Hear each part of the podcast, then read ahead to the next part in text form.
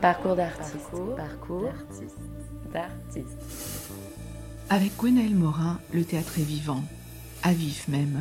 Le metteur en scène ne s'encombre pas de décor ni de posture. Il vise l'essentiel, c'est-à-dire l'expérience humaine.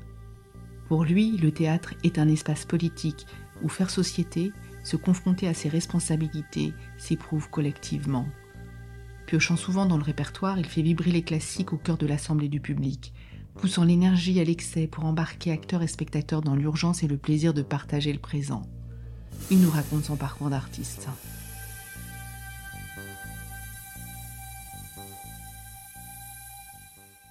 Bonjour Gwenaël Morin. Bonjour. Sur votre site internet, on peut lire en, première page Je m'appelle Gwenaël Morin, je fais du théâtre, c'est ma vocation. Et ceci est écrit sur une affiche que vous brandissez.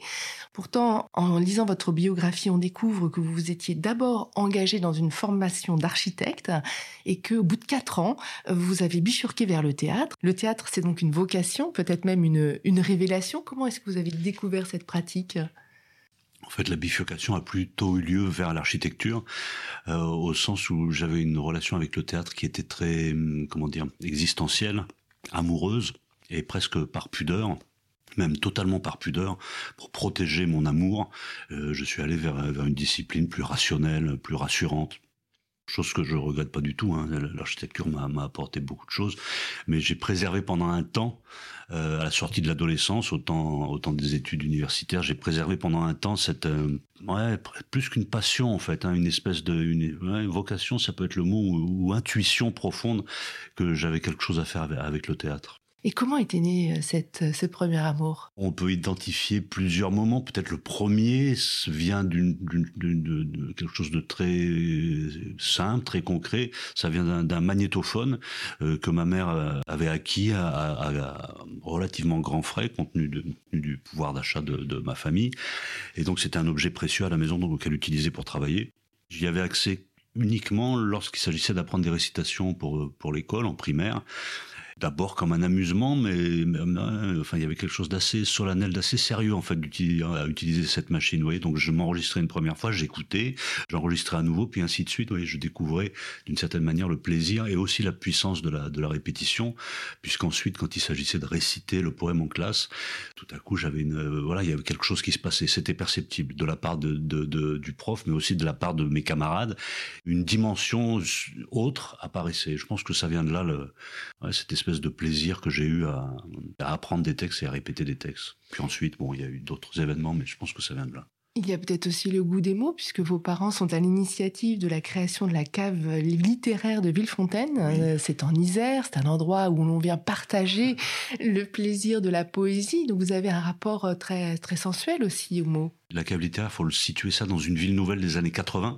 pour pas dire 81, donc euh, élection de Mitterrand, euh, libération des, des, ondes FM, les, les, premières radios libres. Et donc la cave littéraire est née de ça en fait, est née du fait qu'il y ait une radio, du fait que mes parents soient rencontrés autour de la poésie. Il y a une espèce d'effervescence qu'on pourrait appeler proto-théâtrale en fait. Les gens se réunissaient pour se dire des poèmes, pour entendre des poèmes, pour échanger sur les poèmes. Du coup de poèmes, on a, on a, on a versé aussi parfois dans des histoires. Il s'agissait de mettre en scène un petit peu ces récitations.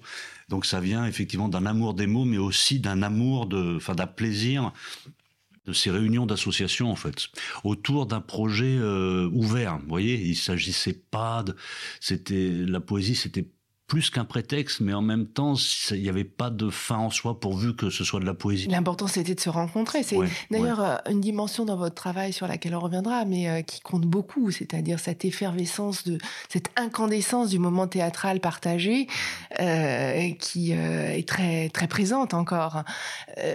mais revenons à vos études d'architecture. Tout d'un coup, vous décidez, enfin peut-être pas tout d'un coup, d'ailleurs, vous allez nous le dire, vous décidez de vous en embarqué euh, sur euh, le bateau du théâtre.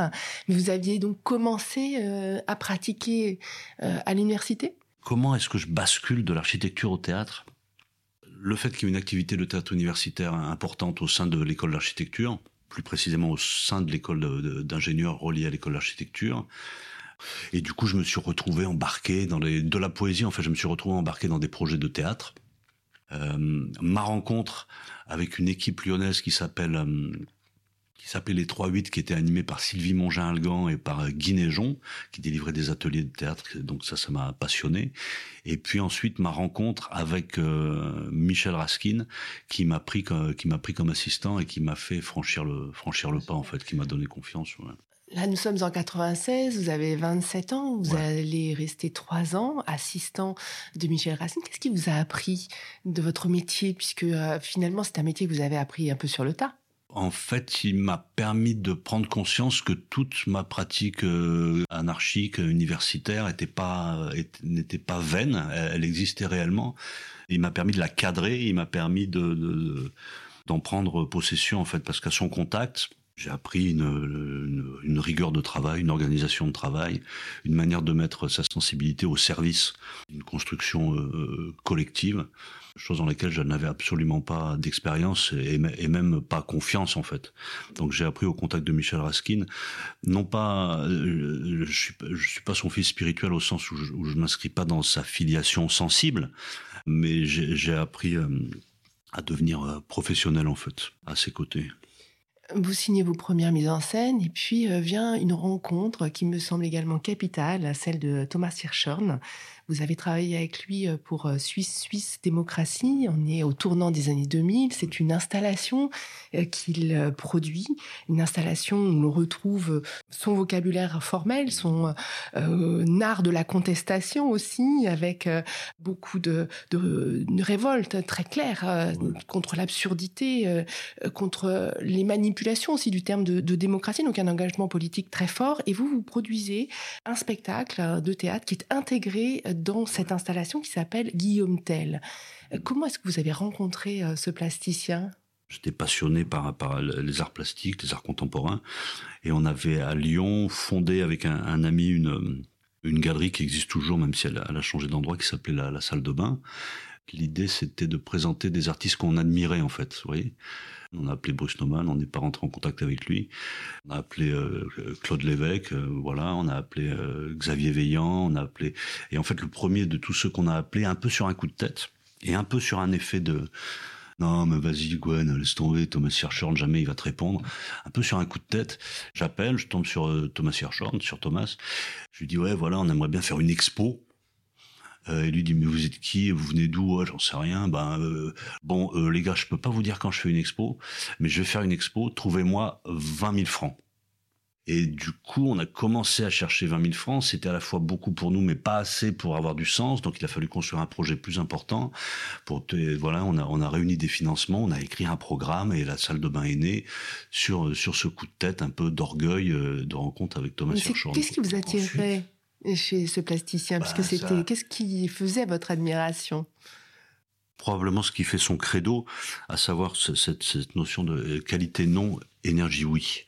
Il y, a, quelque chose dans le travail d'Hirschhorn qui invoque, qui libère euh, l'énergie, qui libère l'engagement, qui appelle à la, décision claire, qui appelle à l'affirmation et qui, qui empêche toute euh, comment dire qui empêche le recul critique, qui empêche le narcissisme, qui force à, la, à, une certaine violence euh, sur soi en fait et donc à une, certaine forme de dépassement de son petit narcisse personnel en fait. Il a, il a, il a une grande autorité sur lui-même pour ça et, et, aussi vis-à-vis de ses collaborateurs et c'est je pense ça qui qui m'a attiré vers lui. Alors il y a un côté dans ses œuvres aussi un peu ben, voilà un peu comme ça avec du carton avec des avec des matériaux immédiatement disponibles et j'ai trouvé ça, moi, e-, extrêmement euh, libérateur, en fait. Cette manière qu'il a de, de, faire un art qui n'a pas vocation à impressionner, en fait, qui n'a pas vocation à dominer, qui appelle à prendre le relais, en fait.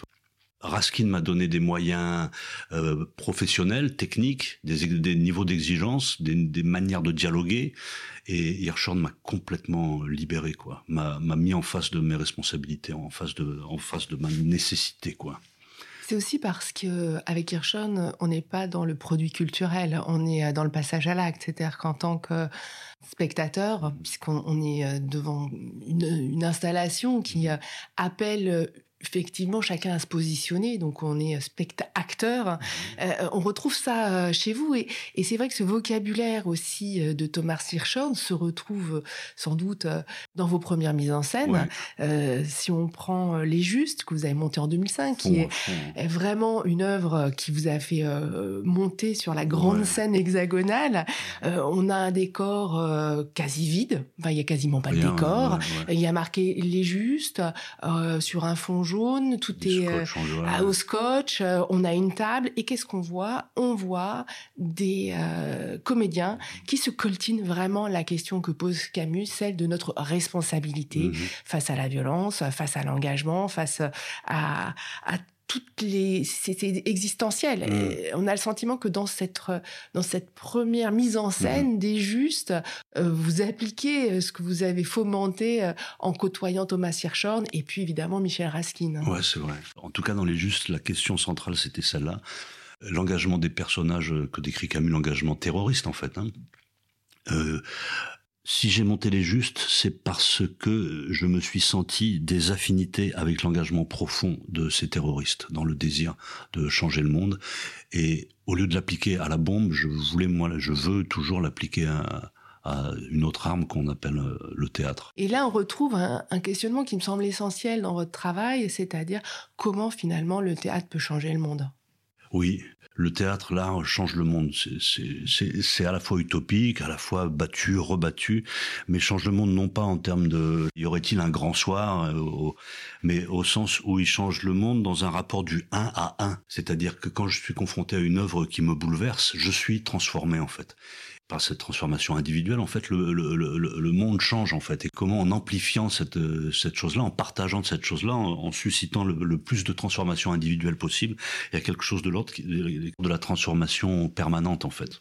Ce que vous nous dites là, c'est que euh, le théâtre est une façon de questionner sans cesse notre relation à autrui, et de, voir comment elle euh, nous modèle, c'est d'aller voir aussi vers ce que nous ne connaissons pas. Quand vous êtes au théâtre, c'est une expérience sensible qui excite votre imagination et vous produisez des formes. Vous imaginez, c'est pas un truc euh, privé, lointain, euh, du fin fond de la nuit, euh, et quand bien même, vous agissez sur le réel en fait. Donc, confronter les spectateurs à une œuvre, c'est les engager à agir sur le réel par le simple fait qu'ils imaginent quelque chose qu'ils n'ont pas encore imaginé. Et c'est en ce sens-là où je je fais pas un théâtre d'image, c'est-à-dire que je ne montre pas les choses, j'essaye de les rendre visibles, visibles au sens visionnaire. J'essaie de faire des, des spectateurs des acteurs au sens où ils auraient des visions en fait. Et ces visions-là, ils en sont responsables. Et c'est là où la poésie intervient, c'est-à-dire qu'il ne faut pas verrouiller le regard, il ne faut pas verrouiller la vision, il faut, il faut qu'il y ait cet espace de possibilités, cet espace d'imaginaire, de, de, subjectivité, d'expérimentation du sensible qui fait y a, que quelque chose est en train de se créer. Alors est-ce que ça se crée collectivement? Je ne sais pas si on imagine tous la même chose. Il, y a, il se trouve que voilà souvent, mais en tout cas il y a, il y a, il y a quelque chose qui est à l'œuvre dans le fait d'assister à un spectacle de théâtre et qui n'a rien à voir avec ce que pourrait éventuellement euh, euh, vouloir dire la pièce, qui a rien à voir avec le message qui pourrait être délivré, qui a à voir avec l'expérience pure d'être euh, partie prenante d'une expérience dont l'œuvre d'art est presque un prétexte ou un levier en fait. Vous voyez, on va pas voir une œuvre d'art, on va faire une expérience unique dont seules les grandes œuvres d'art sont capables de nous mettre en contact avec.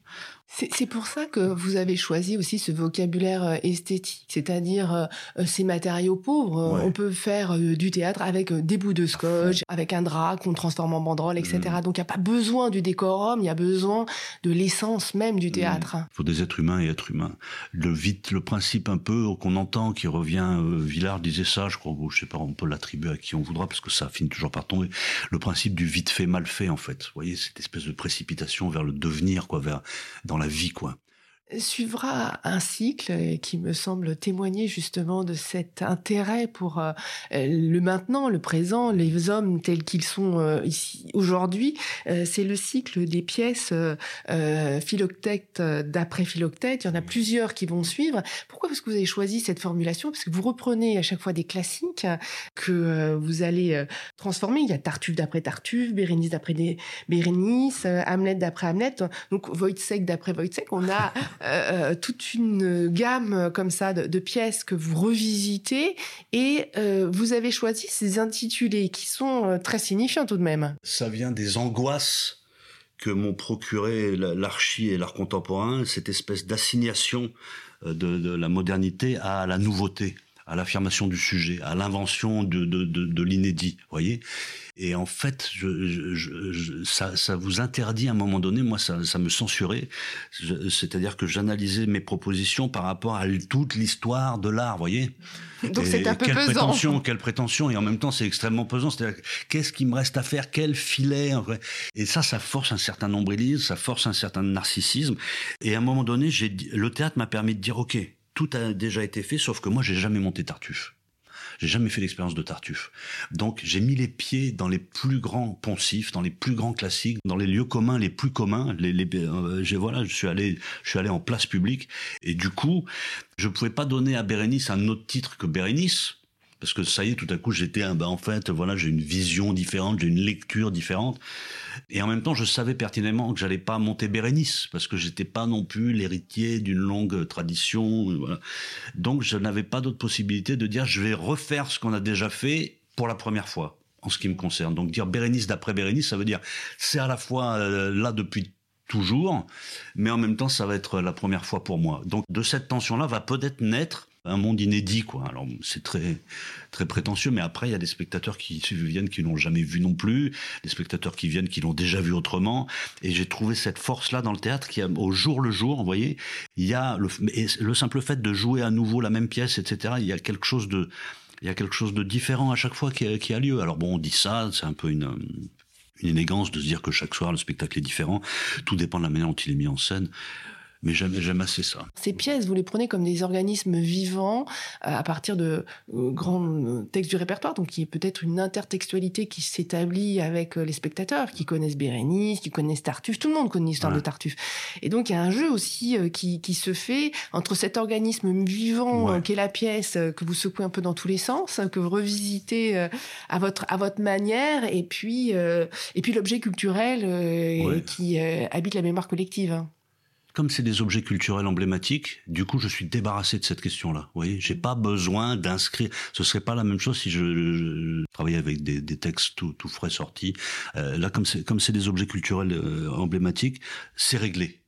Par contre, la question du vivant, elle, elle est extrêmement brûlante. Comment moi j'arrive à survivre à l'intérieur de ça? Comment, quelle vie j'arrive à trouver à l'intérieur de ça?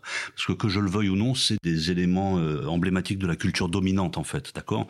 Et, et, et, je m'inscris dans cette culture-là, mais on dit d'ailleurs s'attaquer à un Molière, s'attaquer à un Shakespeare, et donc effectivement monter ces pièces-là, d'une certaine manière, c'est s'attaquer à la culture dominante, non pas pour la détruire bêtement, s'attaquer au sens quelle est cette langue que je parle en fait, qui je suis de cette culture dans laquelle je tombe en fait de naissance voilà, je suis français, je suis dans cette, qui je suis de cette culture-là, en fait. Donc, monter ces classiques-là, c'est interroger le sens de, de, de, ma langue. Par-delà ça, euh, c'est interroger le sens de ma liberté, en fait. Et donc, les spectateurs venaient voir quelle expérience de la liberté nous pouvions avoir en confrontation avec ces monuments de la culture dominante. Il ne s'agissait pas de les liquider, il s'agit de, de, trouver la possibilité d'être présent dans ces espaces-là, en fait, dans ces espaces mentaux, virtuels-là, en fait.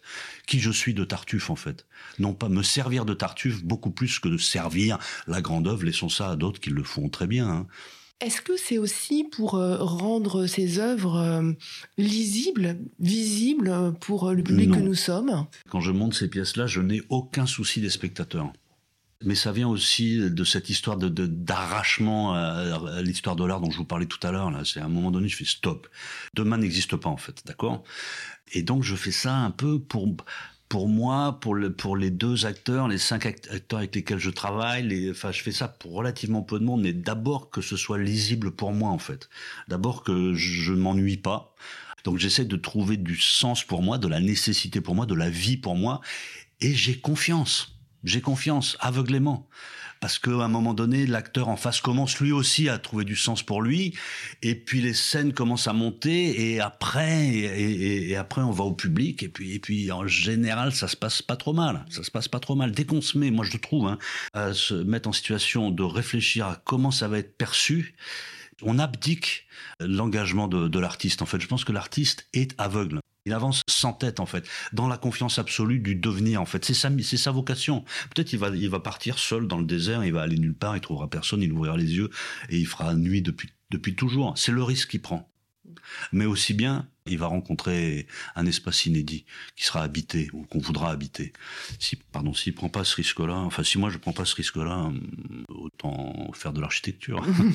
Alors, vous ne présupposez pas de la réception des œuvres. En revanche, euh, le, public est très présent. Vous vous lancez euh, en 2009 euh, dans l'aventure du théâtre permanent.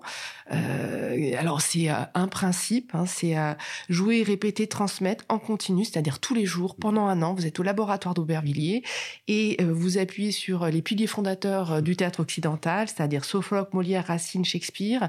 Et puis, avant euh, vous mettez euh, Lorenzatio, qui est euh, cette pièce de Musset réputée immontable, et à la sortie, il y a Wojciech, inachevé de Buchner. Voilà. De l'immontable à l'inachevé. Voilà, de l'immontable à l'inachevé.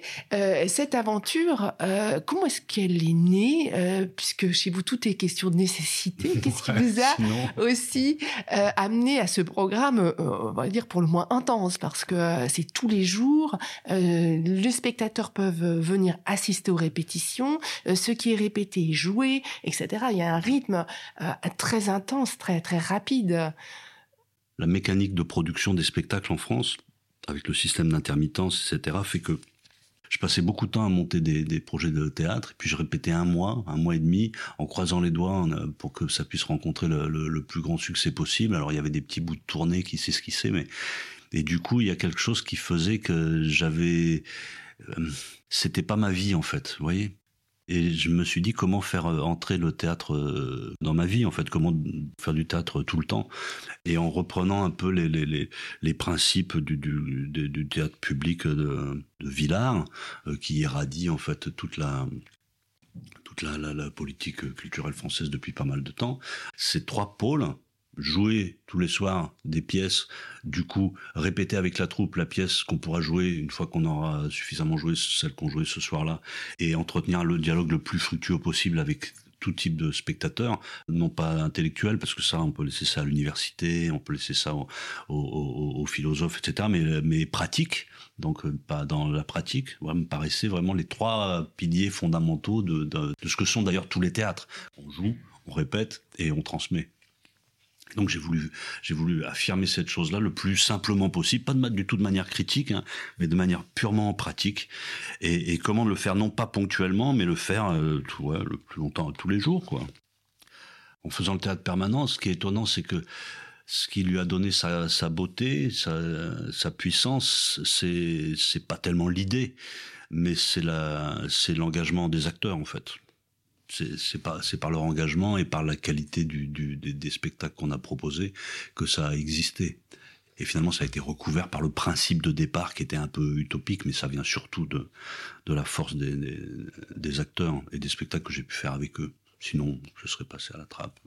C'est aussi euh, faire du théâtre un espace euh, politique, au sens euh, le mettre au cœur de la cité, parce que vous êtes à Aubervilliers, donc dans un quartier. Ça veut dire que c'est aussi un espace qui est ouvert aux gens des quartiers. Alors c'est un programme que développent depuis long, de longue date les laboratoires d'Aubervilliers, hein, cette ouverture sur la vie, sur la ville.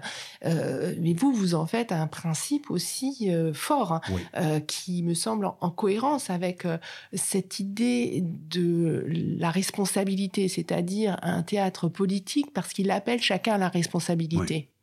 Carrément. C'est-à-dire que c'était vraiment affirmer la chose théâtrale, non pas comme un produit culturel, avec des systèmes d'abonnement ou de rétribution pour pour acheter des places, donc euh, acheter une part de l'œuvre et voilà.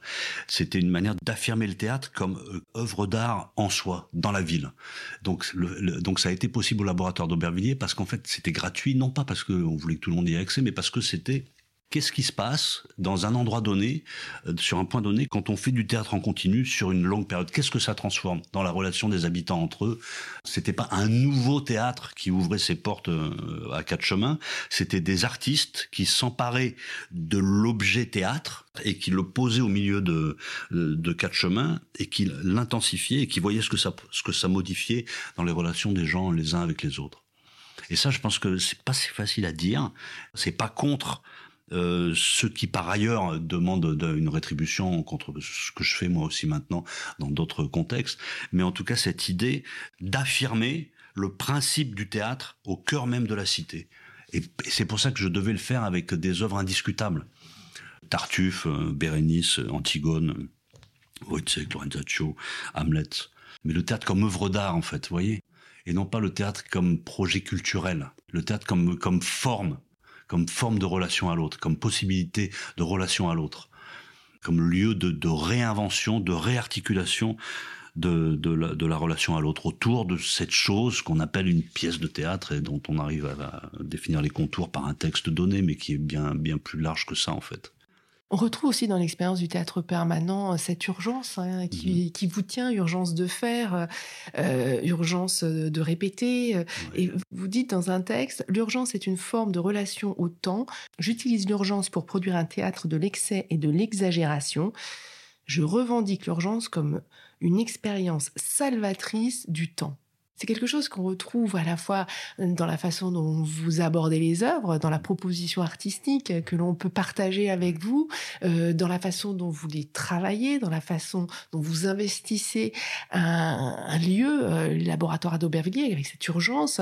Euh, le rythme des spectacles est marqué par, par, par cette urgence. Et donc on a presque deux forces paradoxales. D'un côté, cette urgence et de l'autre côté, le théâtre permanent. Pourquoi cette urgence? Pourquoi vous avez besoin de cette urgence? Euh, Pourquoi est-ce qu'elle est salvatrice pour vous? Parce que sinon je regarde ce que je fais et, je commence à douter, je commence à, voyez, à me poser des questions. Donc il faut, c'est pour, c'est une forme de fuite aussi. Hein. C'est le passage à l'acte. Ouais, c'est ça. Il faut, il faut y aller. On n'a pas le temps de douter. Laissons ça. Au... Alors ça demande de la part des spectateurs aussi une grande générosité, mais mais pas, quand c'est raté, c'est très douloureux mais je trouve que quand ça se passe bien, ils, nous rendent ça, c'est-à-dire que les spectateurs sentent que cette capacité qu'on a à pas se poser de questions, à pas douter devant eux, euh, témoigne témoigne d'une grande confiance en leur regard. Et donc du coup, quand ils sentent qu'on a besoin d'eux pour que la chose existe, ils sont plutôt heureux, quoi. Mais c'est vrai que j'ai un problème avec ça, quoi. Quelques années plus tard, 2012, euh, vous allez vous attaquer euh, à un autre monument du, théâtre, mais plus plus récent, Fassbinder, uh-huh. vous reprenez le principe de son amphithéâtre, hein, cette troupe qu'il avait euh, fondée en 68 euh, et qui euh, avait aussi cette urgence ah de faire qui est incroyable. Et vous montez donc quatre pièces issues de son répertoire Anarchie en Bavière, Liberté à Brême, Goutte dans l'océan et Le village en flammes. Uh-huh. Donc un nouveau cycle. Mm-hmm. Quel questionnement ouvre ce nouveau cycle pour vous? J'ai trouvé une forme de maître enfin en tout cas quelqu'un qui aussi était dans, dans, dans l'urgence en fait et qui par-dessus le marché avait en plus lui écrit des œuvres originales, avait fait des films, chose que moi j'ai jamais fait, que j'aspire pas d'ailleurs nécessairement à faire. Donc assez naturellement, il m'a semblé pas mal d'aller d'essayer de, de, de, de, réunir une, une, troupe autour de autour de Fassbinder et de monter toutes ces pièces quoi. Ce, ce, ce cycle Fassbinder me semble marquer aussi un, un, questionnement autour de la violence au cœur de l'intime. Oui, oui, oui, oui, On voit euh, comment euh, euh, avec, à travers ces trois pièces, comment la, la violence va se, se cacher, s'insinuer dans les rapports familiaux, les rapports de couple, les rapports, etc. Et que là, c'est un questionnement euh, qui se focalise sur, euh, sur cet enjeu-là à travers ce cycle. Ouais. Pour moi, d'une certaine manière, tout est conflit en fait, tout est rapport de force. C'est-à-dire que j'aime mettre en place des principes de confrontation qui produisent dans leur choc une énergie, et mon travail ensuite consiste à capter cette énergie et à lui donner forme. Et donc, ce que j'appelle un rapport de force, par exemple, c'est de décider de monter quatre pièces de Fassbinder en 40 jours, accorder 10 jours de répétition, assortis dès le premier jour de présentation publique. Quand je parle de présentation publique, c'est pas la délivrance d'un produit fini, mais c'est pas non plus du work in progress, qui est aussi une attitude vachement, vachement glamour de on n'a pas fini, mais c'est trop chic. Et puis on sait bien que si on pouvait faire du work in progress convaincant, depuis longtemps, les spectacles se répéteraient en, deux heures et on, et on arrêterait de répéter. Donc, rapport de confrontation, entre le temps qui nous est imparti et, et a priori ce que le, temps a priori nécessaire pour monter la pièce. Donc ça, ça, ça marche pas. Ça coïncide pas. Ça va provoquer un choc et de ce choc-là, à l'aveugle, je fais le pari que va advenir une forme juste, spécifique, intéressante. J'ai essayé de faire ça avec Corneille, c'est impossible. Avec Fassbinder, ça a été très vite fructueux. Mettre 12 acteurs et dire, allez, ce soir on joue. Ah bon, on joue, faut arriver, texte dessus, texte dessus, on joue ce soir. Et chaque jour, on reprenait les répétitions. En fait, j'ai un peu, avec un anti-théâtre, j'ai un peu accéléré le, le, processus du théâtre permanent. Je l'ai ramené à 40 jours, alors que le théâtre permanent à Aubervilliers, c'était, c'était un an. Euh, c'est comme ça que vous travaillez avec les acteurs, c'est-à-dire euh, au fond, euh, chacun arrive avec sa propre vision de la pièce, puisque texte dessus, on fabrique des images, on fabrique peut-être même de la psychologie, on n'en sait rien. Mmh, mmh, mmh. Chacun en fait aborde le, sa partition ou la partition, puisque il n'y a pas forcément de rôle à signer d'ailleurs dans, vos distributions. donc il faut connaître. C'est non seulement, c'est pas texte su, c'est texte entièrement su. Voilà. Et, et, donc c'est dans la confrontation des points de vue que se dégage euh, une forme singulière On n'a même pas le temps de confronter les points de vue. C'est-à-dire au début, on se la raconte un peu, on se dit tiens, je pense que j'ai lu ça, t'as vu ça, et puis à un moment donné, il y a un principe, on est embarqué, vous voyez, et dans la tempête, il est plus temps de se poser des questions sur la qualité du matériel, quoi, ou sur euh, le cap à suivre. Il faut qu'on s'en sorte en fait. Des fois, c'est chiant, parce que tu fais chier, tu me mets encore dans la merde. Mais jusqu'à maintenant, ça a produit des formes euh, salvatrices, quoi. La distribution est parfois réalisée euh, par tirage au sort. Hein. Qu'est-ce que ça vous apporte, cette expérience? Qu'est-ce qui fait que des acteurs peuvent passer d'un rôle à un autre? Pourquoi ce, choix?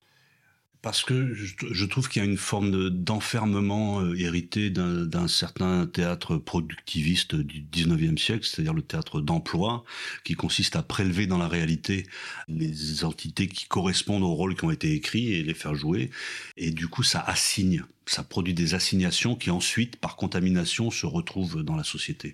Une jeune femme joue une jeune femme, un vieillard joue un vieillard, dépêche-toi, il reste pas longtemps, euh, un noir joue un noir, euh, et ça c'est problématique pour moi. C'est-à-dire que ce que j'aime dans le théâtre, c'est la, la capacité qu'il a et dans l'histoire, c'est pas nouveau, ça, ça existait. Les Grecs, c'était le cas, et ils travaillaient masqués. Alors, euh, le, contexte sociétal interdisait aux femmes de jouer, c'est une autre question, mais en tout cas, des hommes pouvaient jouer tous les rôles.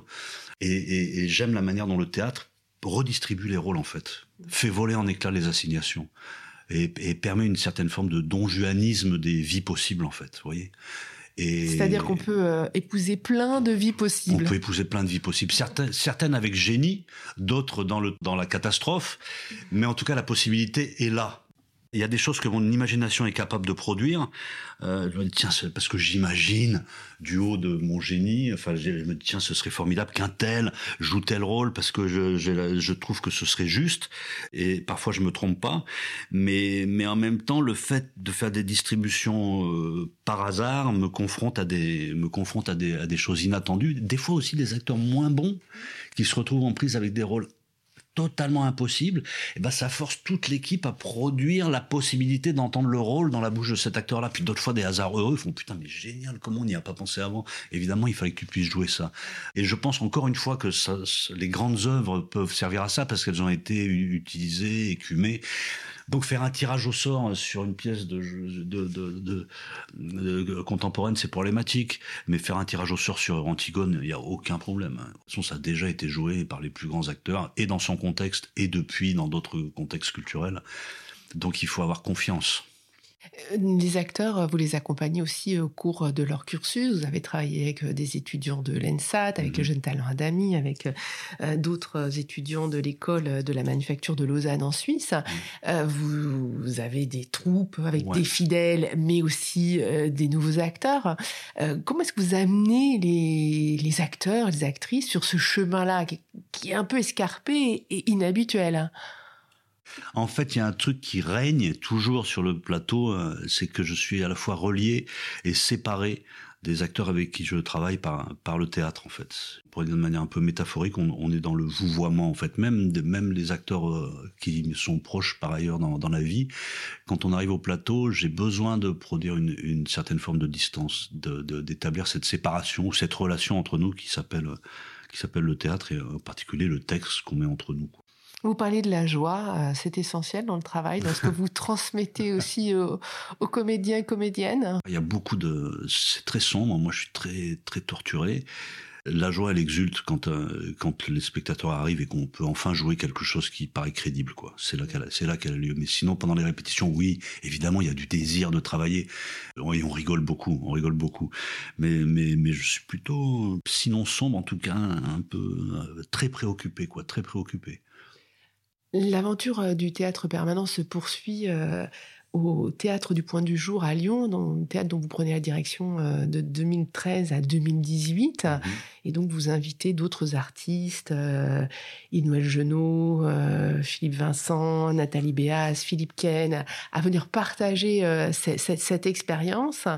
Et au sortir de cette expérience, vous montez le théâtre et son double. Alors mhm. forcément, quand on vous entend parler Évidemment. Euh, voilà, on, se dit qu'il y a quand même un, lien. Euh, il y a aussi un lien avec cette réflexion que vous portez sur le travail de l'acteur. Hein. Mm-hmm.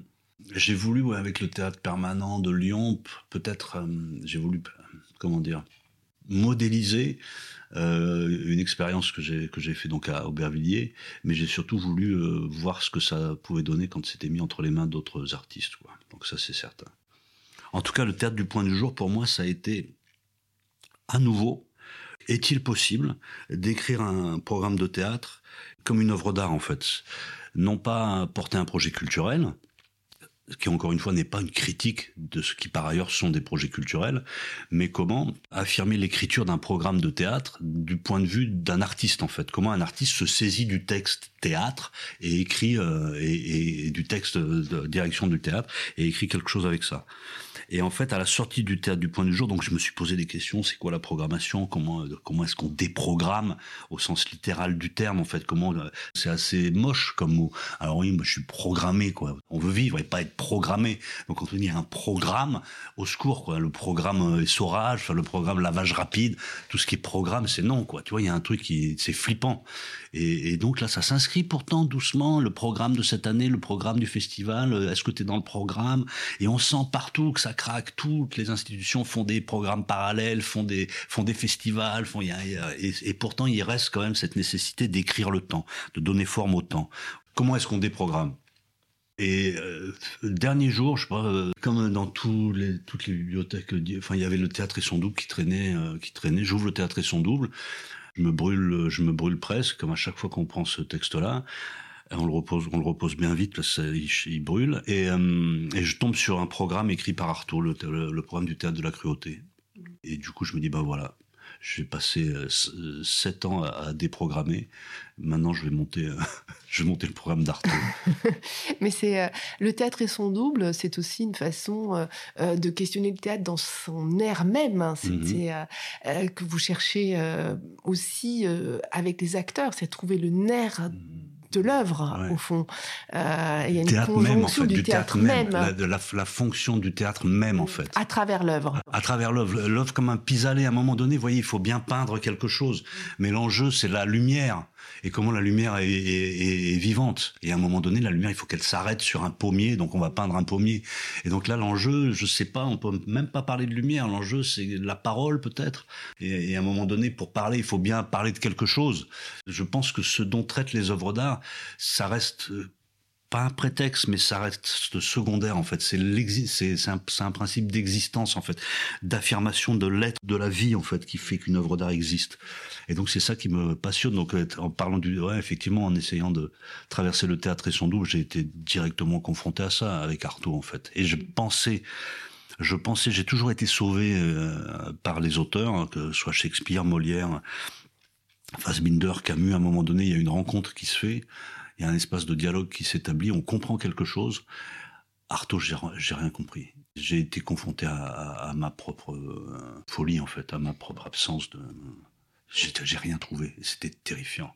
Il y a une chose, c'est en tant que spectateur qu'on éprouve très fortement à travers cette mise en scène, c'est la notion de rituel. C'est-à-dire que euh, le théâtre est un rituel et euh, c'est sans doute dans cette mise en scène que vous avez produite que ça apparaît le plus au fond.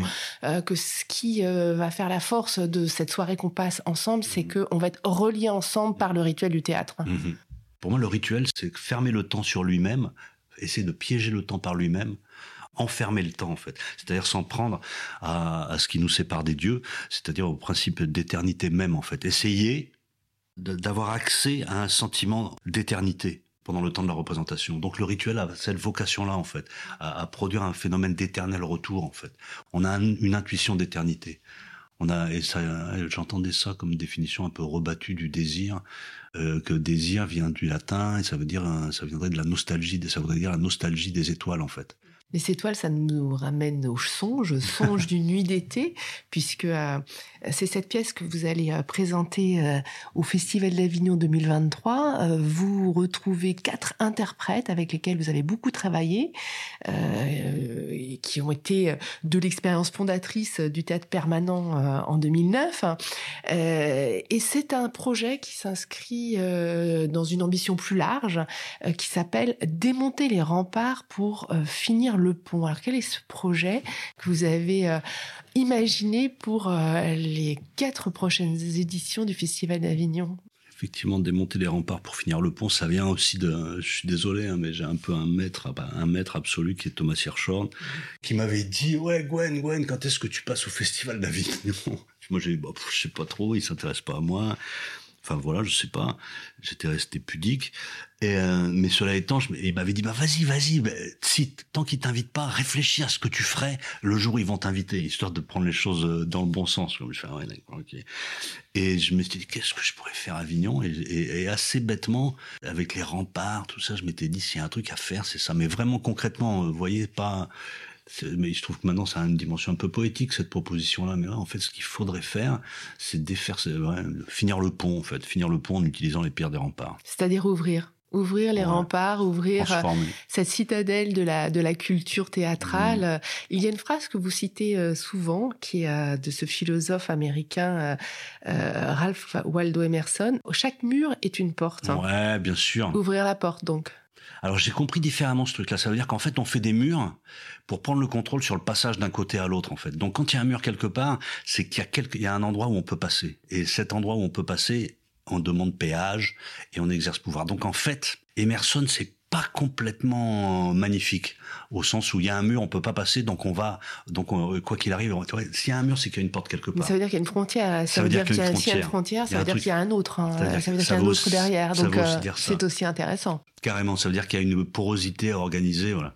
C'est bien pour ça que j'appelle ça démonter les remparts pour finir le pont. C'est pas la volonté d'abolir un ancien monde pour en établir un nouveau, parce que les principes d'abolition, en fait, c'est des principes de remplacement par le même, en général, mais c'est comment transformer en fait quelque chose qui organisait un certain type de relation à l'autre, qui devient obsolète, et comment, en utilisant ce principe-là, essayer de le transformer pour pour établir un, nouveau type de principe. Quoi. Donc il s'agit non pas de faire tomber les murs, mais en tout cas effectivement de trouver, d'essayer de pratiquer des passages là où il y en a pas, ou en tout cas de réinterpréter, d'inventer des types de relations nouvelles, quoi. Et Avignon porte ça dans sa chair, quoi.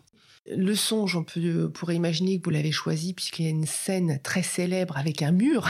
voilà, c'est ça. Est-ce que c'est pour cela ou euh, qu'est-ce qui vous a amené au songe euh, d'une nuit d'été euh, comme premier opus de ce cycle? C'est surtout la question de, du, du désir en fait. Voilà c'est une question très personnelle. Euh, voilà, j'ai 53 ans et du coup, je voulais que cette invitation au Festival d'Avignon soit pour moi aussi l'occasion de m'interroger sur, la nécessité que j'ai de faire du théâtre en fait, où, j'en suis de mon de mon désir, non pas que j'en ai plus, hein, mais qu'est-ce qui qu'est-ce qui fait que où est la nécessité qui était celle qui me portait quand j'étais quand j'avais 30 ans? Et donc j'ai voulu, euh, j'ai voulu transformer cet acte de que j'identifie comme un acte de reconnaissance en, en, en possibilité critique. Voilà. Donc c'est aussi pour ça que je suis allé chercher des acteurs avec qui j'ai commencé à travailler il y, a, il y a 30 ans, il y a 20 ans, pour euh, pour interroger ça en fait, pour regarder en face euh, non pas ce qu'on a fait, est-ce qu'on est fier de ce qu'on a fait, mais mais mais mais mais quel est quel est le, le, la flamme qui vous anime. Ouais, voilà, c'est ça, c'est ça. Et vous montez une comédie pour vous interroger. Ouais, voilà. Alors que, vous avez monté essentiellement des tragédies euh, jusqu'à présent. Camus, il dit que euh, pour aimer, il dit qu'on aime à partir de la deuxième fois en fait. Et, moi, je trouve que les choses sont drôles à partir de la deuxième fois, en fait. Donc, euh, comme il s'agit de, de, de s'interroger sur ce qu'on a fait, donc de recommencer d'une certaine manière, il m'a semblé que la comédie, c'était le, le support idéal. Est-ce pour voir aussi si votre utopie du théâtre est toujours bien vivante? Parce peut-être elle, est, elle est morte, quoi. Peut-être elle est morte. C'est de. Elle n'a pas l'air, mais. non, mais, peut-être, peut-être c'est ça qu'il faut regarder, parce que encore une fois, je trouve que par extension, le désir est malade en fait. Vous voyez, il y a quelque chose dans notre, dans notre voracité, dans notre dévoration de tout, de toutes les ressources, dans la manière dont notre désir est tellement exorbitant, tellement dévorateur, que au-delà du fait que quelle est ma nécessité à faire du théâtre, qu'est-ce qu'on fout quoi? Pourquoi est-ce qu'on a besoin de tout ça? Est-ce qu'il ne serait pas temps, comme dans le songe, euh, effectivement, peut-être dans un, dans, euh, peut-être euh, dans, dans, cette injonction généralisée à, à, ouvrir les yeux, à être vigilant, euh, tu vois, à force de, de, voilà de multiplication des, des, des regards, est-ce, est-ce qu'il n'est pas temps de fermer les yeux, justement, ouais, qu'est-ce que je vois Qu'est-ce que je vois une fois que je ferme les yeux en fait? Qu'est-ce qui reste en fait? Est-ce que je rêve encore en fait? Quand, quand Est-ce que j'ai encore de l'imagination Est-ce que j'ai encore de l'imaginaire en fait? Est-ce que est-ce que est-ce que je suis encore Est-ce qu'il n'est pas temps de retourner En fait, ils retournent dans la forêt. Ces amoureux-là retournent dans la forêt. En fait, ils échappent au monde des hommes en retournant dans la forêt et ils s'aperçoivent que la, que la forêt est peuplée et qu'elle est et, et qu'elle est en mauvais état en fait. Non seulement qu'elle est peuplée, mais qu'elle est en mauvais état et qu'il y a quelque chose à réparer de l'ordre du désir voyez Pas de l'ordre de, ouais, mais de l'ordre, de l'ordre du désir, en fait. Est-ce que, euh, je sais pas, mais. Hmm, je, je, me lance dans cette forêt du songe pour, pour savoir où j'en suis de. N'est-ce pas aussi une façon de montrer que l'imaginaire a encore du pouvoir sur la réalité et qu'il faut faire confiance à nos imaginaires pour modifier notre réalité? Ouais, c'est vrai, c'est vrai. On pleure pas les yeux fermés, c'est drôle. Peut-être il faut cesser la déploration et, et imaginer la possibilité d'un d'un autre d'un monde différent, je sais pas. Vous allez jouer dans un lieu particulier au Festival d'Avignon, à la Maison Jean Villard. Jean Villard, euh, vous l'avez cité plusieurs fois comme euh, un être inspirant pour vous. Ce que j'aime bien chez Jean Villard, et ce qui, ça se cristallise en 68 avec le Living Theatre, c'est que il est, il est brandi par la culture dominante comme un modèle. Et en fait, il est, son modèle est d'autant plus brandi qu'il n'est pas suivi. C'est une schizophrénie bien française où on dit ça c'est génial et en fait on fait l'inverse. Et, ce qui s'est passé en 68 où on a dit le Living, Julian Beck et Judith Malina ont assassiné Jean Villard, c'est qu'en fait Beck et Malina ils ont ouvert une brèche que la Doxa n'a pas voulu suivre et donc ils les ont ils s'en sont servis pour dire que c'est eux qui avaient flingué Villard, pour mieux s'émanciper de Villard et du projet de Villard. Donc euh, voilà, bon, j'aime Villard parce qu'en fait il est problématique. Et plus il est brandi, plus il est problématique. Voilà. Comment vous vous situez euh, dans, euh, non pas dans son héritage, mais euh, puisque chez vous la question d'héritage n'est pas forcément la plus importante, mais en quoi pour vous est-il vivant en vous? Parce que ces propositions sont simples, d'évidence, qu'il a un côté un peu premier degré de rendre le, théâtre accessible à tout le monde. Alors ce qu'il faudrait réussir à faire, et c'est là où se fait le point avec Beck et Malina, c'est de faire en sorte que que tout le monde fasse du théâtre en fait. Non pas au sens où on va ouvrir des ateliers de, théâtre amateur dans tous les sens, mais comment le fait d'être spectateur de théâtre, ça va au-delà de la consommation d'un produit culturel, c'est une forme d'engagement qu'on voit et qu'on voit depuis les origines du théâtre occidental à travers le chœur, ou qu'on retrouve dans des propositions de Philippe Ken par exemple dans Les Fêtes de Serge, où chaque, chaque soir il y avait l'invitation d'une espèce de chœur à participer à la pièce, qu'on retrouve dans la pièce de, de Thiago Rodriguez là, qui s'appelle By, By Art, où il apprend un poème aux gens.